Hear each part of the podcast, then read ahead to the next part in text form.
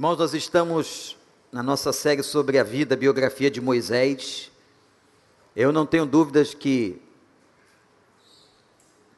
é uma das biografias mais extensas da Bíblia. Nós vamos chegar hoje a um momento importante. Você que gosta aí de fazer as suas anotações, prepare a mão.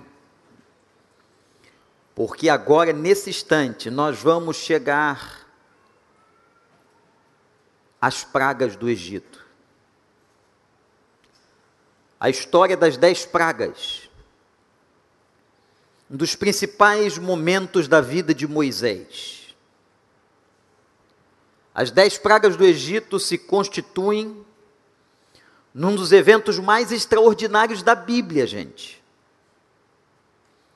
Para você se situar um pouquinho, o faraó a quem nos referiremos nesta mensagem provavelmente foi Ramsés II.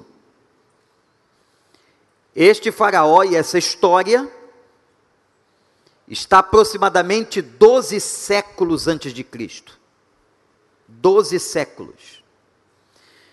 E uma informação importante: as dez pragas aconteceram pelo menos num período de seis meses pelo menos. É fato que Deus usou a situação da natureza. Em todo o episódio das pragas do Egito, Deus mostra seu poder, seu senhorio, sua grandeza, sua magnitude. Essa história das pragas do Egito começa em Êxodo capítulo 7. Moisés e Arão vão então diante de Faraó, com a missão que receberam de Deus, levando a seguinte mensagem: Deixe o meu povo ir. Incumbidos dessa missão e obedientes a esta missão, eles comparecem diante de Faraó, e aqui começa essa história. Por causa da dureza do coração de Faraó, as pragas vieram, e veio a primeira. A praga que transforma as águas em sangue. Êxodo 7, 14 e 25. Eu vou precisar, irmãos, ser sintético em cada uma delas, em cada uma das pragas, mas cada uma nos traz ensinamentos e aplicações fantásticas nos dias de hoje. Deus diz assim: Moisés, vá ao Faraó, ao encontro de Faraó, às margens do rio. O que, que Faraó estava fazendo às margens do rio? Leva a ele a mensagem: deixe o meu povo ir. A ordem dada a Moisés se ele não ouvisse, era que Moisés tocasse com o seu cajado, com a sua vara nas águas. Interessante que uma vez ao ano,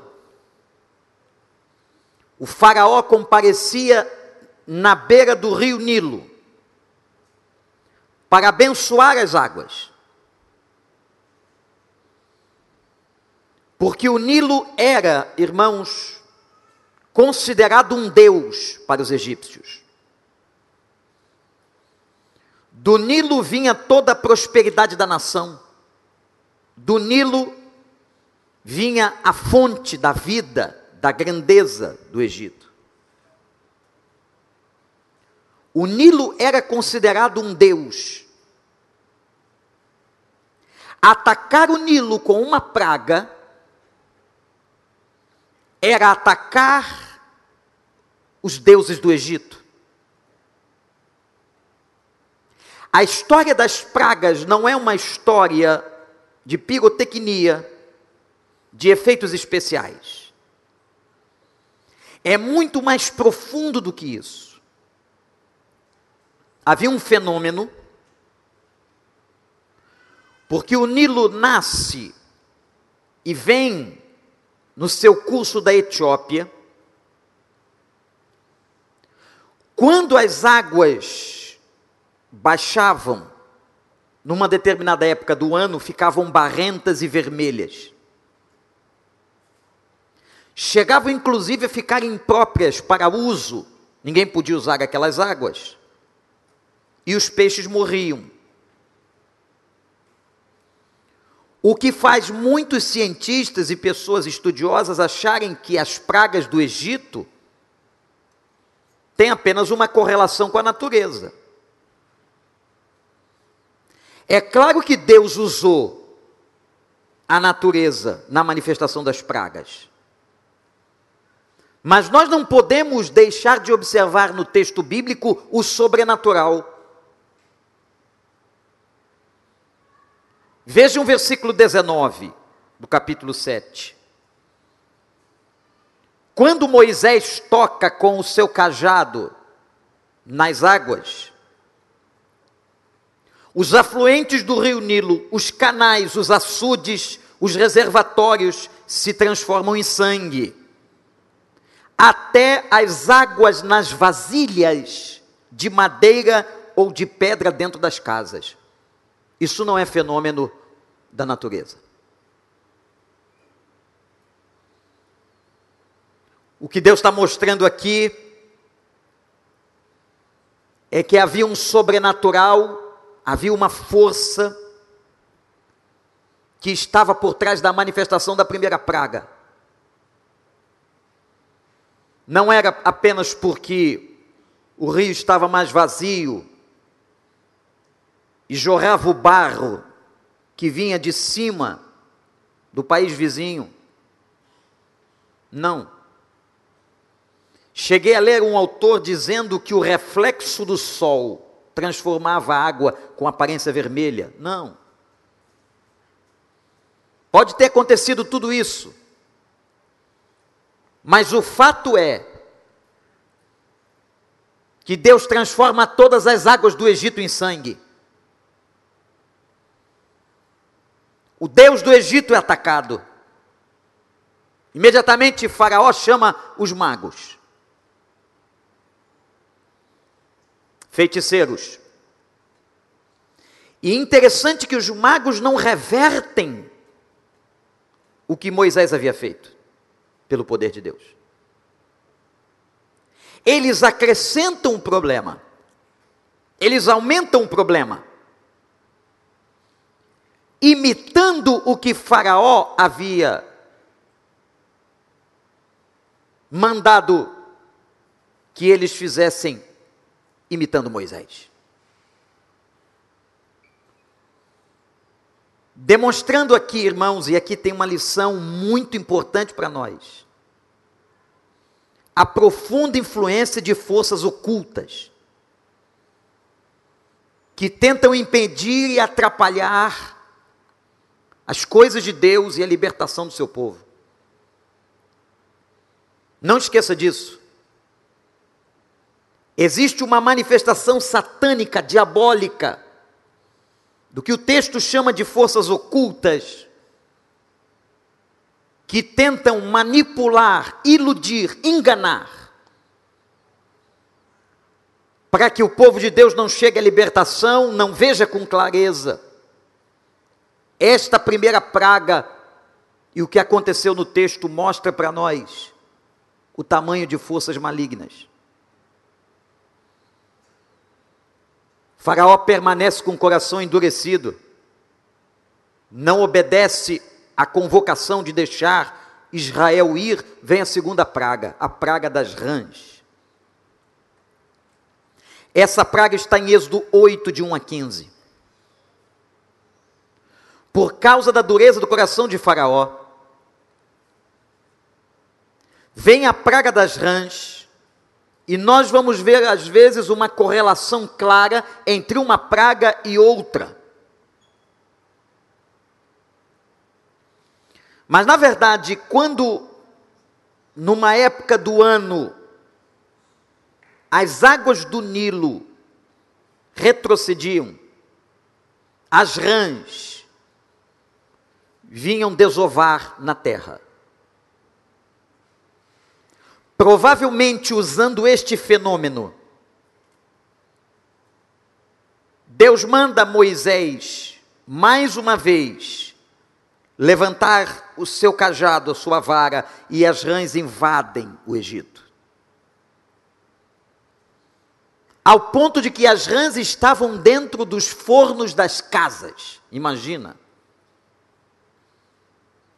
Era rã por todo lado.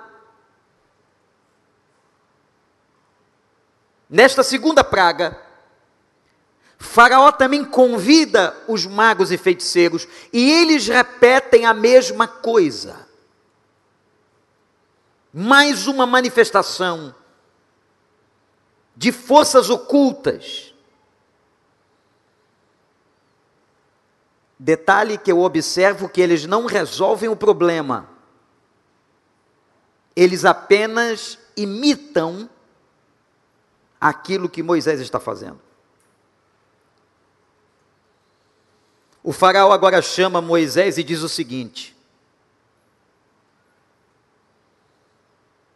Eu vou deixar vocês irem. Moisés então ora, a praga cessa e Faraó endurece o coração e não deixa. Anote aí uma coisa importante. Todas as vezes que as pragas cessavam, elas cessavam, porque havia o mínimo de manifestação de arrependimento de Faraó. Ao mínimo sinal de obediência, ao mínimo movimento de que ele obedeceria a Deus, a praga cessava. Como o nosso Deus é interessante. Moisés então ora, a praga cessa e mais uma vez ele não obedece. Vem a terceira praga. Na primeira, as águas do Egito se transformaram em sangue. Na segunda, as rãs invadiram as casas e todo o território egípcio. Na terceira vieram os piolhos. Êxodo 8, de 16 a 19. Eu brinquei com a outra turma que eu não vou perguntar aqui quem teve piolho. Mas diz a lenda que o pessoal que tinha piolho, a mãe colocava Neucide na cabeça. Tem muita gente se identificando. Botava um lenço para cobrir, no dia seguinte, os piolhos estavam mortos na fronha branca por causa do Neucide e a criança totalmente intoxicada.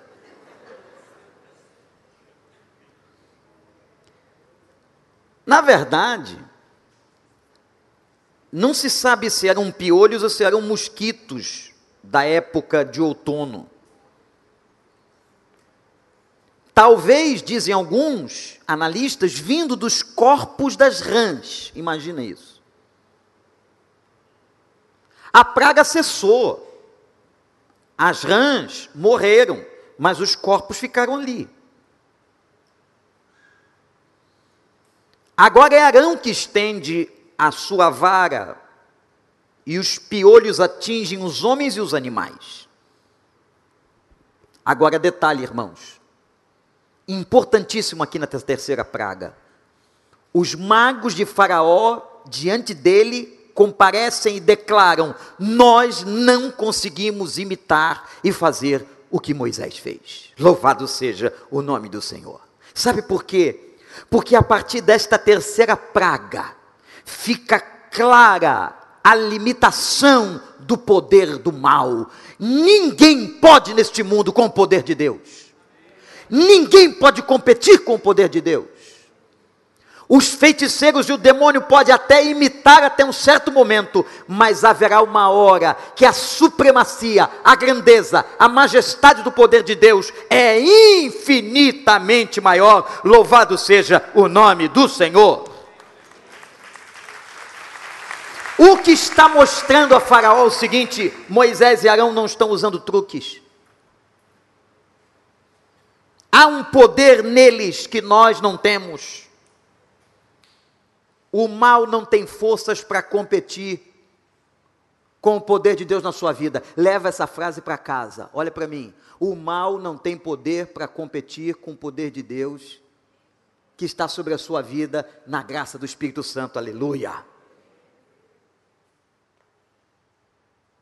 Terceira praga, mais um ensaio de Faraó de libertar o povo, deixar o povo ir, e não faz. Vem a quarta praga. A quarta praga é a praga das moscas. Êxodo 8, de 20 a 32. Moscas atraídas ainda pelos corpos das rãs, em decomposição. Na quarta praga, e são detalhes importantes, interessantes do texto, nós já não vemos mais a presença da vara de Moisés e Arão.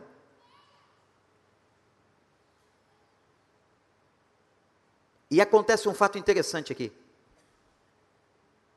Na praga das moscas, pela primeira vez aparece a terra de Gozen. A terra de Gozen era como se um bairro, uma região onde moravam os israelitas. E a terra de Gozen não é atacada pelas moscas. O que é que Deus está mostrando? Que aquela praga, ou as pragas do Egito, era juízo contra o Egito e que Deus protegia seu povo. Com muita clareza, Deus está demonstrando que as moscas não chegariam até Gozem. Deus está protegendo Israel. Saia também com esta mensagem daqui hoje, você que está em casa ou aqui nesse templo. O Senhor protege a tua vida, o Senhor protege a vida do seu povo. O Senhor tem cuidado conosco, o Senhor tem zelo conosco. Até quando o Senhor achar que é o momento de partirmos para a eternidade, Ele continuará zelando até que a gente chegue lá. Louvado seja o nome dEle. Deus estava agindo para proteger Israel e mostrando que aquelas pragas eram juízo sobre o Egito. Agora, Faraó faz uma coisa interessante. Ele diz assim: Eu vou deixar o povo ir, mas ele tenta controlar a ordem de Deus. Cuidado, hein? Ele diz assim: Vocês podem ir, mas vocês não saiam do território egípcio. Prestem culto aqui mesmo no território egípcio. Moisés não podia aceitar isso. Aquilo causaria um problema étnico, cultural, religioso. Como que Israel sacrificaria? Era essa a proposta, prestar cultos e sacrifícios? Dentro do território egípcio? Se alguns animais que seriam sacrificados eram deuses para os egípcios. Podia ser uma armadilha que Faraó estava lançando contra Israel. Causaria um grande problema. E Moisés não aceita a proposta de Faraó. Diz: não, nós não vamos prestar sacrifícios no território do Egito. Nós queremos ir ao deserto e sair daqui. Primeira vez na quarta praga, é a primeira vez impressionante que o Faraó pede que Moisés ore por ele. Primeira vez. Moisés então intercede pelo Faraó. Mas mantendo-se duro no coração. Vem então a quinta praga, que foi a morte dos rebanhos. Está em Êxodo 9, de 1 a 7. Seria outro golpe nos deuses do Egito. Por quê? porque muitos animais que constituíam grandes rebanhos eram como deuses. Cada praga está mexendo na crença religiosa dos egípcios.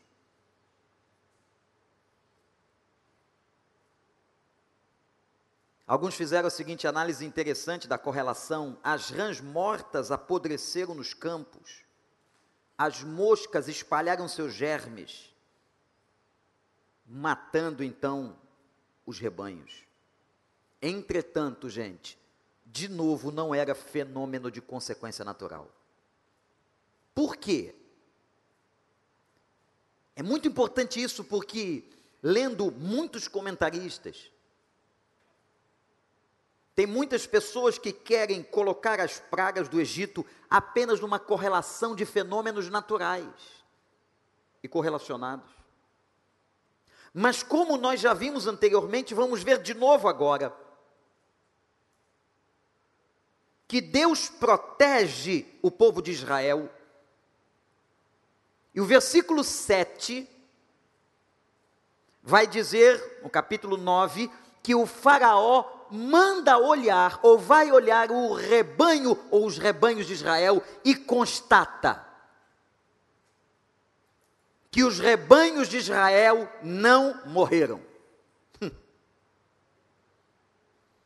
Mais uma vez, Deus mostrando que não era fenômeno da natureza, que não era coincidência, mas Ele protege os rebanhos de Israel, Ele poupa os rebanhos, evidencia o favor de Deus, o poder de Deus com o seu povo.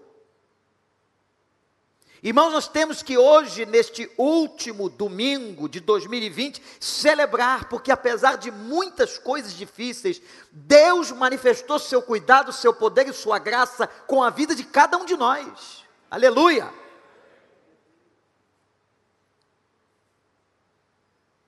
Mas mesmo com a morte dos rebanhos do Egito, o Faraó não deixa Israel sair, vem a sexta praga Feridas purulentas, Êxodo 9, de 8 a 12. Agora a praga pega no corpo, de maneira forte. Lendo um texto de um grande autor, ele diz que é como se varíola tivesse atingido os animais e as pessoas. A carne humana foi atacada você já teve uma ferida inflamada? Imagina feridas no corpo inteiro inflamadas, dolorosas. E agora acaba aqui, nessa praga, nessa sexta praga, a presença dos feiticeiros e dos magos de Faraó. Sabe por quê? Versículo 11 vai dizer: que os magos foram acometidos das feridas que não podiam ficar em pé diante de Moisés. Nessa praga, nessa sexta praga, os magos saem de cena, Deus tira. Como Deus arranca esses poderes do mal, essas pessoas do mal, Deus arranca. E os magos não aparecem mais foram tomados de feridas inflamadas. Mas mesmo diante da sexta praga das feridas purulentas, o coração duro de Faraó não libera o povo. Vem a sétima. Uma chuva de granizo. Êxodo 9, de 13 a 35. Mas era comum chuvas de granizo em alguns períodos do ano. Só que aquela veio com extrema violência, devastadora, e pedras caíam do céu, matando pessoas, matando animais, destruindo tudo. Plantações, vejam. E para muitas religiões, inclusive para o judaísmo, grandes tempestades eram manifestações da soberania e do poder de Deus. E aquela praga veio. Foi a primeira vez, olha que cada praga tem peculiaridades. Foi a primeira vez nessa praga que Deus avisa o povo e fala ao povo para que o povo se proteja. se protejam porque vai chover pedra. Aí vem um, um lance lindo e interessante, versículo 20. Versículo 20 do capítulo 9, veja isso. Os oficiais de Faraó que temiam a palavra do Senhor, sabia disso? Os oficiais de Faraó que temiam a palavra do Senhor apressaram-se em recolher os seus rebanhos e escravos no abrigo.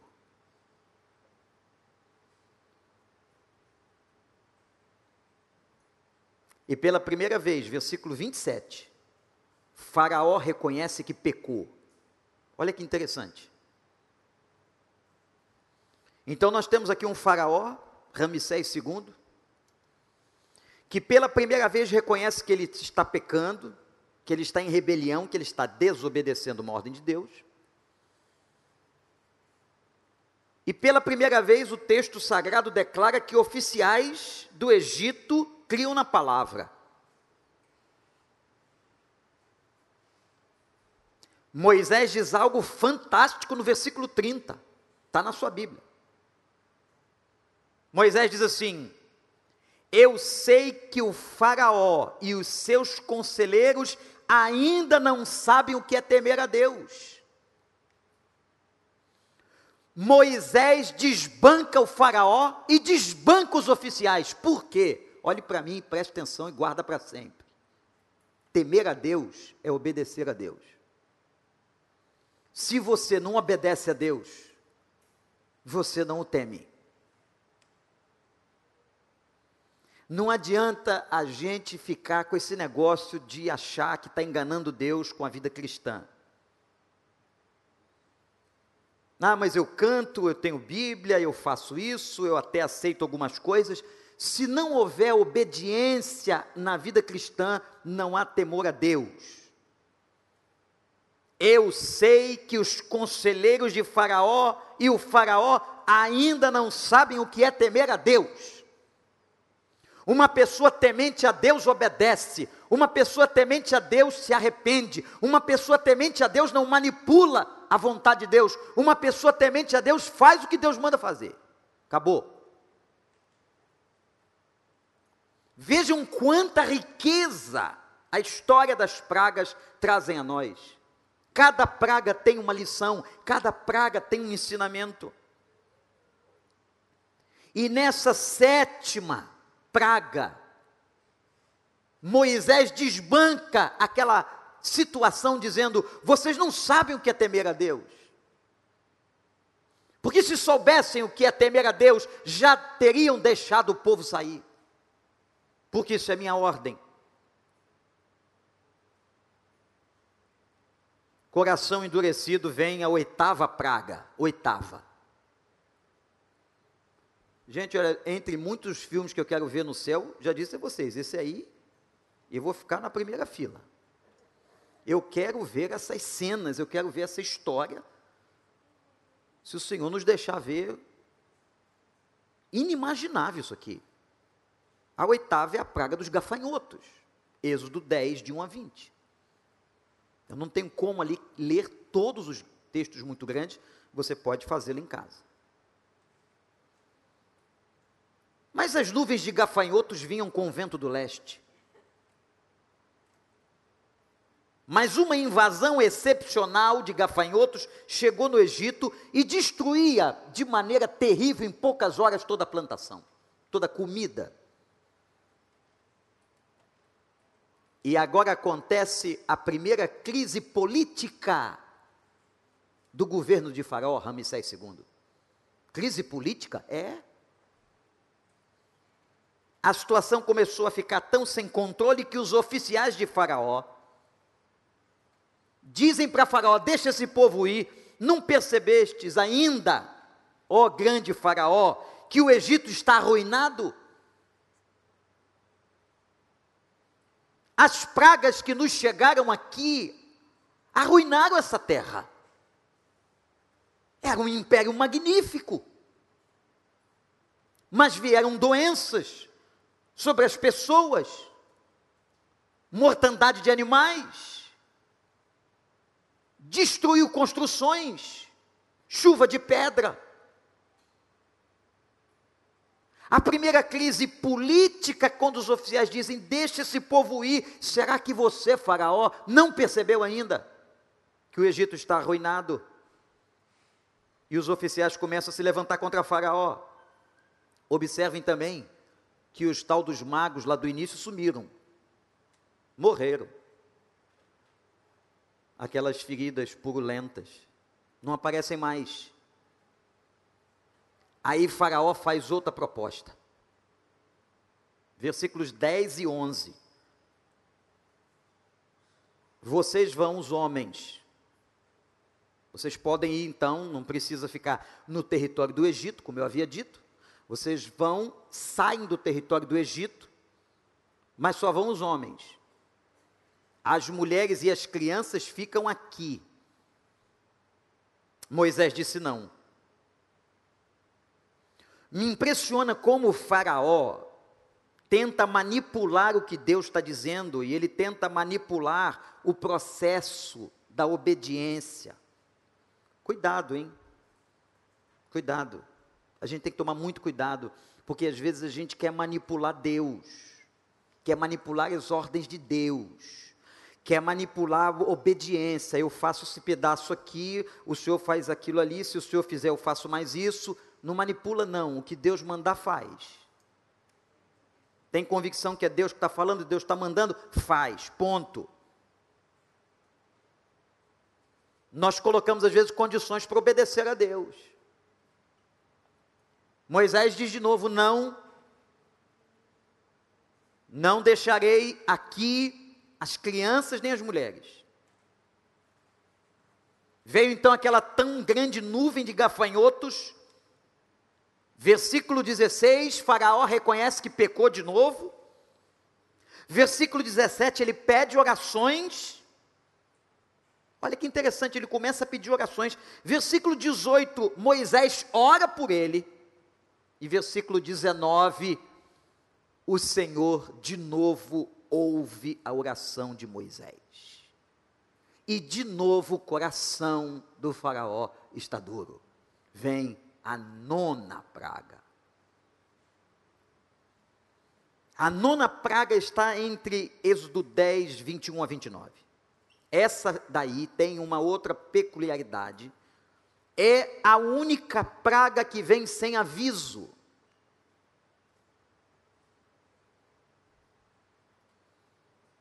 É a praga das trevas.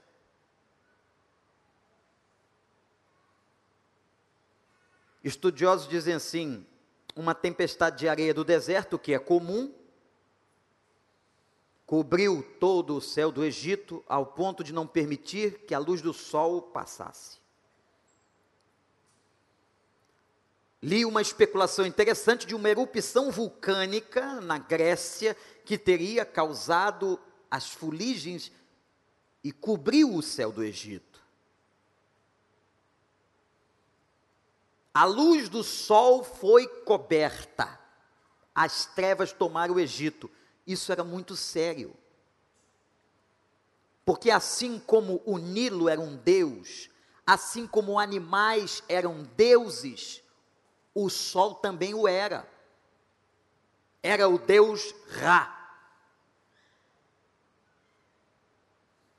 Um Deus poderoso, e como agora esse Deus não nos dá a luz. Irmãos, o que está acontecendo nas pragas é um desafio tremendo aos deuses do Egito. Os egípcios estão vendo que os seus deuses, que eles confiavam tanto, em muitos momentos não podiam lhes proteger. E o Deus Ra, agora não aparece com seus raios de sol. Esse Deus era tão importante que os faraós eram chamados de filhos de Ra. Para vocês entenderem o poder atribuído ao Deus Sol. Por três dias, diz o verso 23, por três dias ninguém saía de onde estava e ninguém via ninguém. Tamanho era o poder das trevas. Todavia, todavia, havia luz no meio dos israelitas. Deus é maravilhoso. Então não era só uma poeira do deserto, não era uma erupção vulcânica na Grécia. Era a mão de Deus mostrando o seguinte: o juízo está contra o Egito e eu estou guardando o meu povo e a minha vontade será cumprida. Aleluia! Havia luz no meio dos israelitas. O que mostrava também ao Egito que Iavé, o Senhor de Israel, é maior do que Ra como Iavé era maior do que todos os deuses do Egito. Louvado seja o Senhor, a Ele toda a glória, toda a honra e todo louvor, Ele é Senhor para sempre. Aí o Faraó vem com uma nova proposta. Faraó e suas manipulações. Moisés, vamos fazer o seguinte: eu vou deixar você levar as mulheres as crianças e pode sair do território. Olha como ele agora vai mais largo. Pode sair do território do Egito, pode ir, leve as suas mulheres, leve as suas crianças, fica só, ficam só os rebanhos. Irmãos, a resposta de Moisés é de arrepiar no versículo 26. Ele diz assim: Não fica nenhuma unha. Está aí na Bíblia não fica nenhuma unha. Quando Deus resgata a nossa vida e as nossas coisas, Ele resgata tudo. Louvado seja o Senhor. Primeiro o Faraó tentou que eles adorassem no território egípcio, depois ele deixou sair, mas não pode ir muito longe. Depois deixou sair só os homens, agora deixa sair as mulheres e as crianças, fica só o rebanho. Moisés diz não. Por que, que Moisés diz não? Porque ele sabia que tinha que obedecer a Deus na totalidade. Guarda isso. Irmãos, quando Deus está pedindo alguma coisa de você, olhe para mim, olhe para cá. Quando Deus está pedindo alguma coisa de você, Ele está pedindo tudo. Ele quer seu corpo, ele quer seus bens, ele quer seu tempo, ele quer seu caráter, ele quer sua vida. Ele não quer uma parte de você na igreja e outra parte no inferno. Ele não quer uma parte de você consagrada e a outra no mundo. Esse negócio que inventaram de crente com um pé na igreja e outro no mundo não existe. Ou o cara está 100% aos pés da cruz, ou ele não está. Ou ele está totalmente entregue ou não está. Esse negócio que eu estou 90% não funciona. Ou você entrega 100%, ou deixa ele tomar 100%, consagra 100%, ou o Senhor ainda está esperando sua decisão.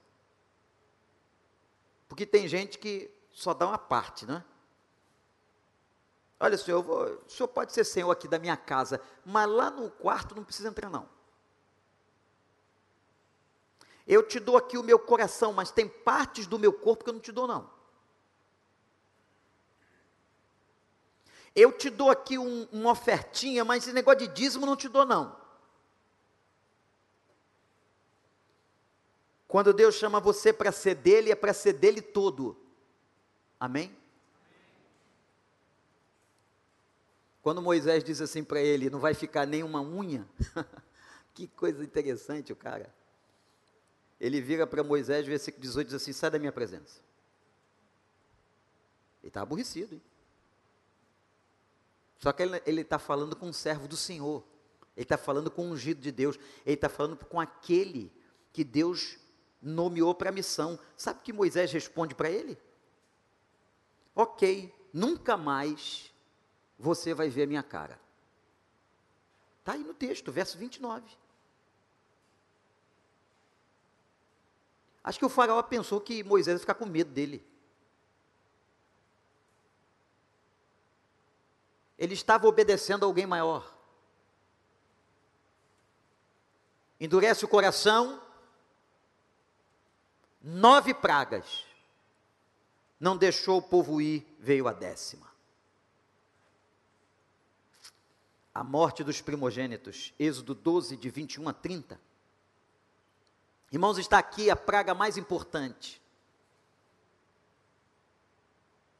E nesse momento da décima praga, Moisés não comparece mais diante de Faraó, não comparece mais.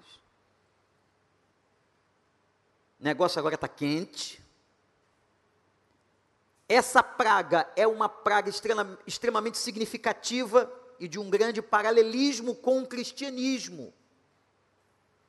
O que nós vamos mencionar aqui é de uma beleza bíblica, de uma beleza histórica imensurável. Entre o Êxodo e o cristianismo. Entre a história das pragas do Egito e a nossa fé. Deus manda então agora antes de acontecer a décima praga, ele manda instituir a festa da Páscoa. Vocês vão instituir uma festa anual que celebrará o dia em que vocês saíram dessa terra. A Páscoa judaica comemora a libertação de Israel do cativeiro egípcio por 430 anos. E aí no texto diz assim: vocês vão pegar um cordeiro, cada família vai pegar um cordeiro e sacrificar o cordeiro. O sangue do cordeiro será espargido nos umbrais, nos portais da casa dos israelitas. Quando a décima praga, o anjo da morte passar para matar os primogênitos, a casa cuja porta está marcada com sangue, será salva. Agora vejam a beleza do paralelismo com Cristo e com o cristianismo. 1 Coríntios 5, verso 7, o apóstolo Paulo diz que Jesus Cristo é a nossa Páscoa.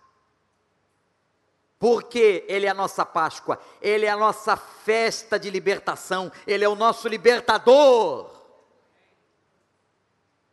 Ele é o Cordeiro Pascal, Ele é aquele que foi o próprio sacrifício.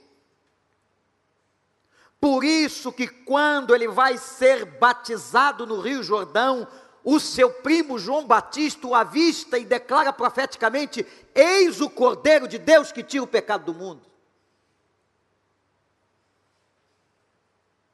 A relação do Êxodo com a história de Cristo é extraordinária, digna de estudo dos teólogos que estão aqui e de todos os outros.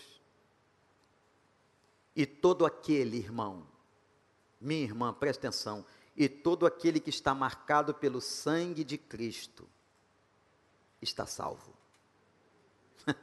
Você precisa terminar o ano de outra maneira? Sabendo que você foi lavado e remido no sangue do Cordeiro.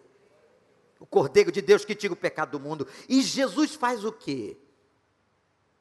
Ele vai e institui a ceia. Como um ato memorial. Como um ato memorial da sua morte. Façam isso em memória de mim. Quando comerdes este pão e beberdes este cálice, nós estamos anunciando a morte do Senhor. É por isso que a nossa Páscoa, ela não é judaica. A nossa Páscoa é Cristo. A nossa libertação é Cristo. A nossa festa é crística.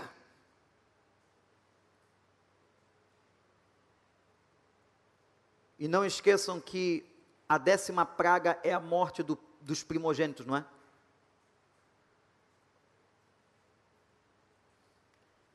Ele mandou matar os primogênitos. Mas ele entregou o seu primogênito. Por mim e por você. Irmãos, ou a gente tem visão espiritual e de fé de uma história dessa. Ou talvez caiamos naquilo que Moisés disse: vocês não sabem o que é temer a Deus.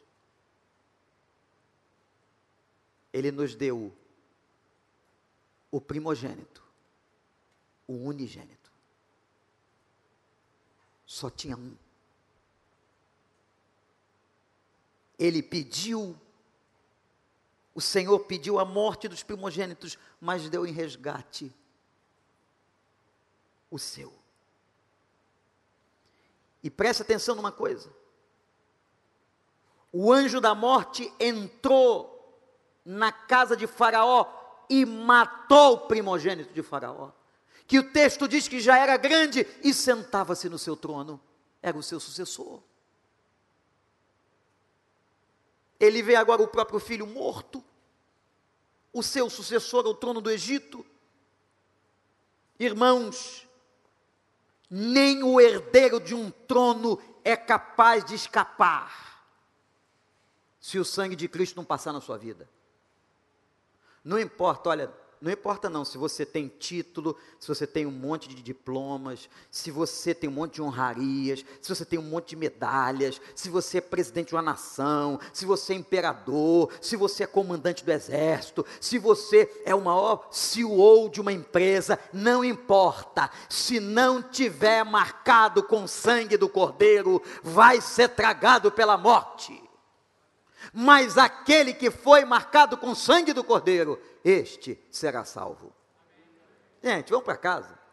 Vamos sair daqui glorificando. A gente devia sair daqui dançando nessa Avenida das Américas aí. O povo todo ia perguntar: quem são aqueles malucos ali? A gente tinha que dizer: eu sou lavado, remido no sangue. O sangue está sobre os portais da minha vida. Ninguém vai me destruir. E aí a turma está com medo do Covid. Olha para cá. Quando eu falo assim, não é para você desprezar o que a gente tem que fazer, não, como seres humanos, temos que fazer.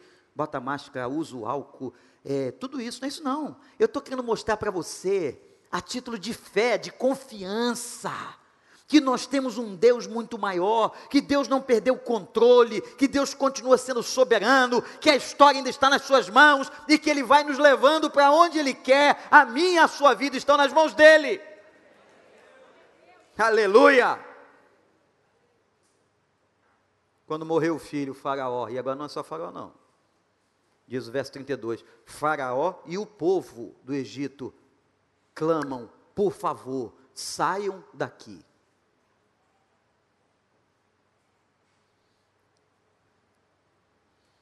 Saiam daqui.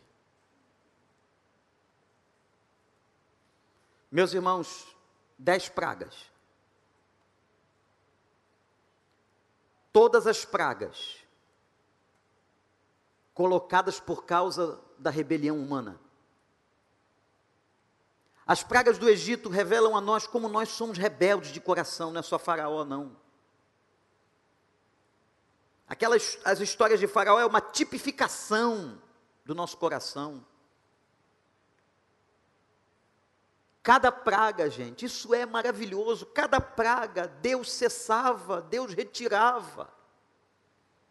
Quando percebia o mínimo de movimento de um coração quebrantado, o mínimo.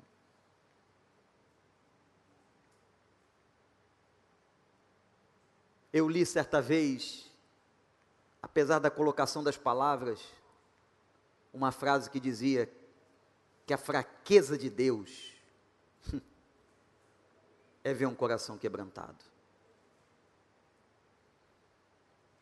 Um mínimo movimento seu de que você reconhece, Deus se abre. Mínimo. Bastou o filho pródigo apontar lá embaixo para o pai abrir os braços, mandar matar o bezerro, botar o vestido e o anel de ouro e dizer: Vamos para a festa.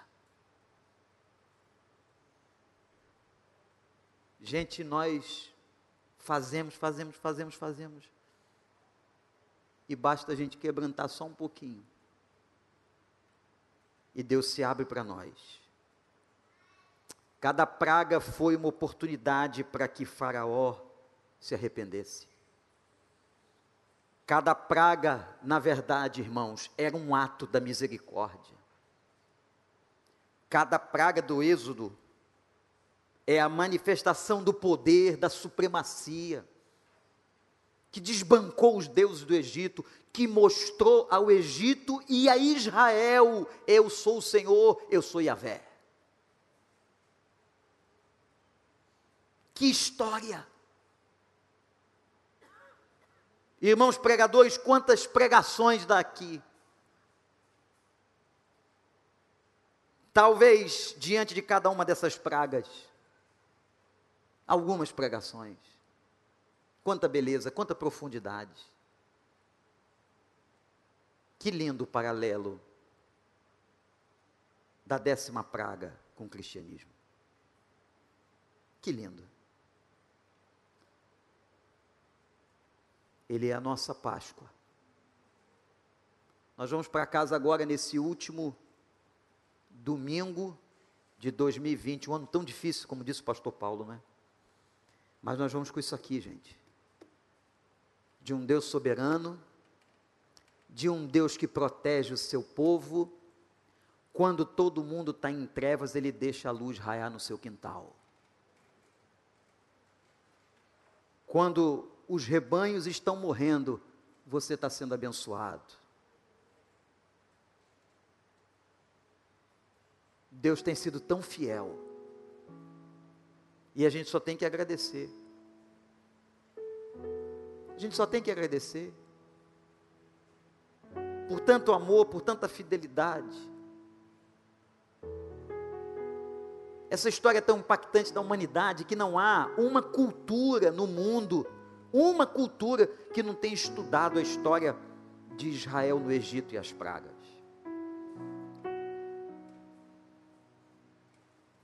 E quando tudo começou, o Senhor disse: Mostrarei Moisés, mostrarei a Israel e ao Egito. Quer dizer, mostrarei aos dominantes do mundo e ao meu povo que eu sou o Senhor.